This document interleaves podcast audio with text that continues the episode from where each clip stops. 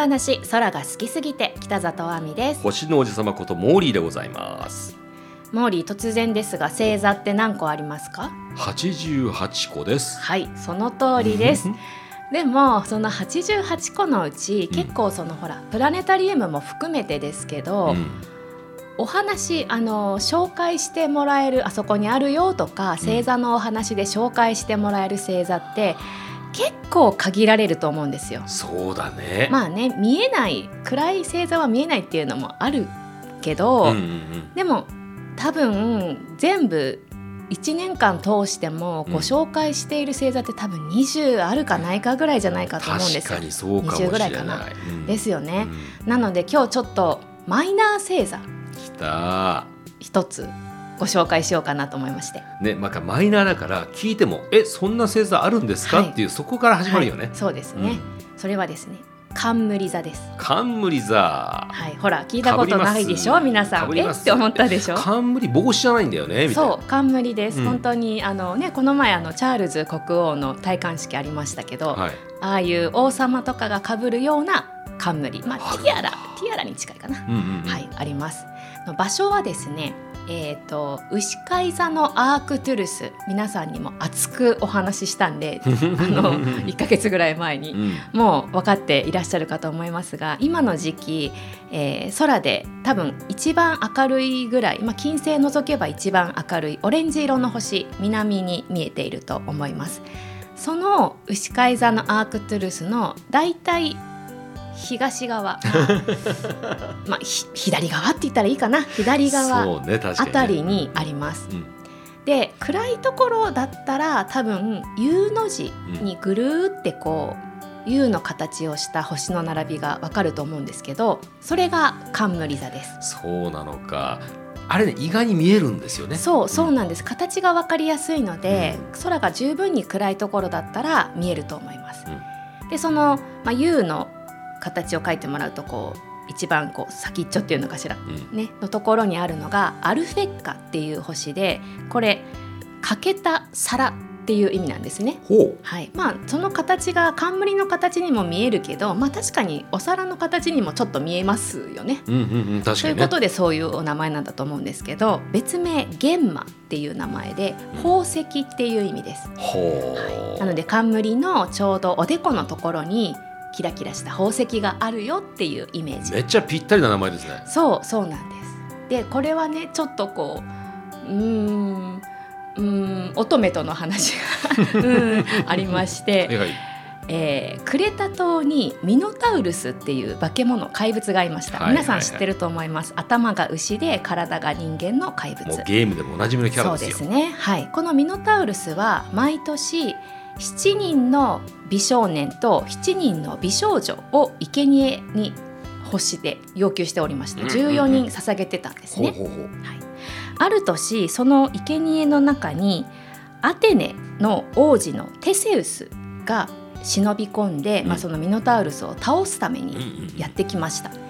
でそのテセウスに、えーあのクレタ島の王女のアリアドネ一目惚れします。で毛糸を渡すんですね。テセウスに毛糸を渡します。ミノタウルスっていうのはラビリンス迷宮に迷路の中に住んでいるのでだいたいそこの迷路に入ってしまうと戻ってこれなくってみんな死んじゃう。なるほど。んですね、うん。はい、なので毛糸を渡してテセウスはその毛糸をこう引っ張りながら入り口から頭いいな。そうやっていくんですね、うんうんうん。でミノタウルスを無事にやっつけました、ん。はい、でその毛糸をもらった時に無事に帰ってきたらアリアドネと結婚しますっていう約束をしてたんですね。なのでテセウスはアリアドネと一緒に、えー旅立ちます、うん。ところがですよ途中で寄った島でテセウスまあいろいろ理由はあるんですけど、うん。アリアドネを置き去りにします。おいおいおい？何やっとんねん。なのでアリアドネ泣いちゃうんですね、うん。それは泣きますよ。そうですね。はい、それをお酒の神様デュオニュソスっていうお酒の神様がいるんですが慰めてくれるんですね。いいやつ。であの綺麗な冠をあげるよって言ってアリアドネに冠をくれます。なんかドラマのワンシーンみたい。そうですね。その冠と言われております。なるほどね。やつはどうしちゃったんだ？去ったままかみたいな。ね、そうですね。ちょっといろいろあったんですよ。本当に。はい。でもう一つですね、うぜひ紹介したいあの星座がありましてなんでしょう？88の星座のうち犬の星座っていくつあるか知ってます？大犬子犬猟犬。あとなんだ？狼。狼座だ、はい。はいはい、まあ、4つ。でそのうち大犬子犬猟犬は、まあ、人のお供人が飼っているうんうん、犬ですよね、じゃあ猫科の星座いくつあるか知ってます、山猫座、うんえそれぐらいじゃない？うん、あと獅子座小獅子座ね。ああれもじゃ猫系ね。猫科ですね。そうだね。はいはい。まあでも猫じゃないじゃないですか、まあそうでっかすぎるわ。その そうそう。可愛がる猫じゃないじゃないですか。そうですね。はい。そう。猫科の、まあ、生き物は一応いますけどうん。猫はいないんですよ。うんうんそれをですね1799年にラランドっていう天文学者さんラランドさんがうんうん。不満に思ったんですなぜなら彼は猫好きだったから。勝手やな。それで自分家の猫がすごい可愛かったんですよ、うん。彼はねうん。ラランドさんはね、うんうん。よしうちの猫可愛いから星座にしようということで星座にしました。勝手に一人でやってくれって感じだけどね、そう場所はねあの獅子座のうん。心臓の部分のレグルスっていう星ありますね、それをずーっと下に見ていくと赤い星アルファルドっていうはい。海蛇座の赤い星があるんですけど、その近くです。へにー猫座っていうのを作ったんですね。はいはいはい。でも、まあ、モーリーさっき言ったようにあまりに個人的な理由です。うちのか子可愛いから見てっていう理由で作っちゃったんで、えー1922年の、えー国際天文学連合の会議の時には採用されなかった。うん、でもそこまで話を持っていったって言ってるのはすごいですね。ね,、まあね、そうですね確かに、はい。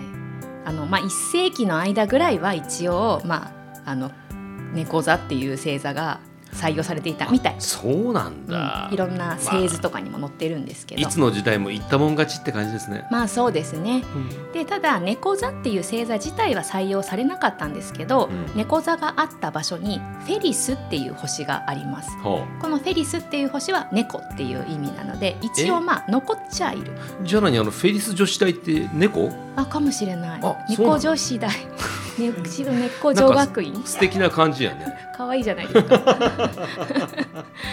何かモーリーは珍しいお話とか知ってます？あの火球というか流星のねあのまあ伝説になるのかな。これ実際にまあそのあったという前提で聞いていただきたいんですけども日蓮の話なんですよね。鎌倉時代ですよね、うまあ、今から800年ほど前になるんですが、えーまあ、この時代そのね鎌倉仏教の一つに法華経があったわけですよ南無法令芸経ってやつ、幸せになりたいのならばこのお題目を唱えなさいと。させれば全ての人は平等に救われると説いていたのが法華経の宗祖である日蓮上人、うん。日蓮ですね。でところがその日蓮をよく思わない人もいたわけですよ。で他の宗派の人とか役人さんは、えーこの執権のねえー北条時政にこんなことを告げ口なんです。北条様日蓮は他の宗派のことばかりではなく幕府の悪口言ってますよ。まあけしからんちゅうことで、首をとんち首を切れと。まあ。すごいねそういう命令が下ってですね果たしてその日蓮は幕府の役人に捕まってですね、えー神奈川県の江ノ島近くの辰野口というところでうん。首をはねられることになったんです。で当日迎えましてですね、えー明け方前ですよ。明け方前じゃない、えー夜明け前ですよね。でいざ首を切ろうとした時にパッといきなりすごい明るいものが、まあ、明るさがですね、えー首をはねる人間の目を、まあ、止めたというかあくらんじゃった目がびっくりするぐらい赤くなっちゃったんですね。でそれが火球だったと言われてるわけですよ。これはあの時はですね1271年10月23日ということなんですがその光によって首を切ることができなくなってしまったよってですね首切りはまあ中止になってしまったということなんですけども、まあ、こういった事実があってですね後の天文学者たちはこれ何なのかなと調べていて、諸説あるそうなんですが毎年その10月下旬から11月にかけて円形彗星っていうほうき星があるんですって。でこれあの大牛座流星群のうち、えー特別な大物がその時に出たんじゃないかっていう、んよくその火球ってね映像でも見たりしますがはい。目がくらむほどの火球ってのはないじゃないですか。まあものすっごい明るいのはたまにありますけどね。でもそのうん。伝承ではね、はい。それぐらいにこう眩しかったっていうことなんで、今後僕らもねこういったものに出会えるかもしれないなっていう。確かに。来年ねあの彗星が来ますからね。ね、そういうのってこうどうすればいいんですかね。やっぱりこうカメラかなんかをずっと置いておいてそうですね毎日それを更新してっていう感じですか？ね、うん、なんか防犯用カメラをお外空に向けて、あの観察しているっていうお話はねよく聞きますよ。うんね、スクープ映像を捉えたらばぜひそれはもうマスコミに発表していただいて、はい、一台気づけそうですよねそうですその映ね。像だけでね。はい。ということで今日はマイナー星座、まあ猫座は今ちょっともうないんですけど、マイナー星座のお話などもしてみました。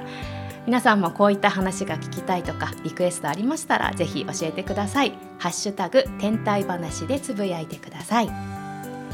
10分天体話空が好きすぎて次回もお楽しみに。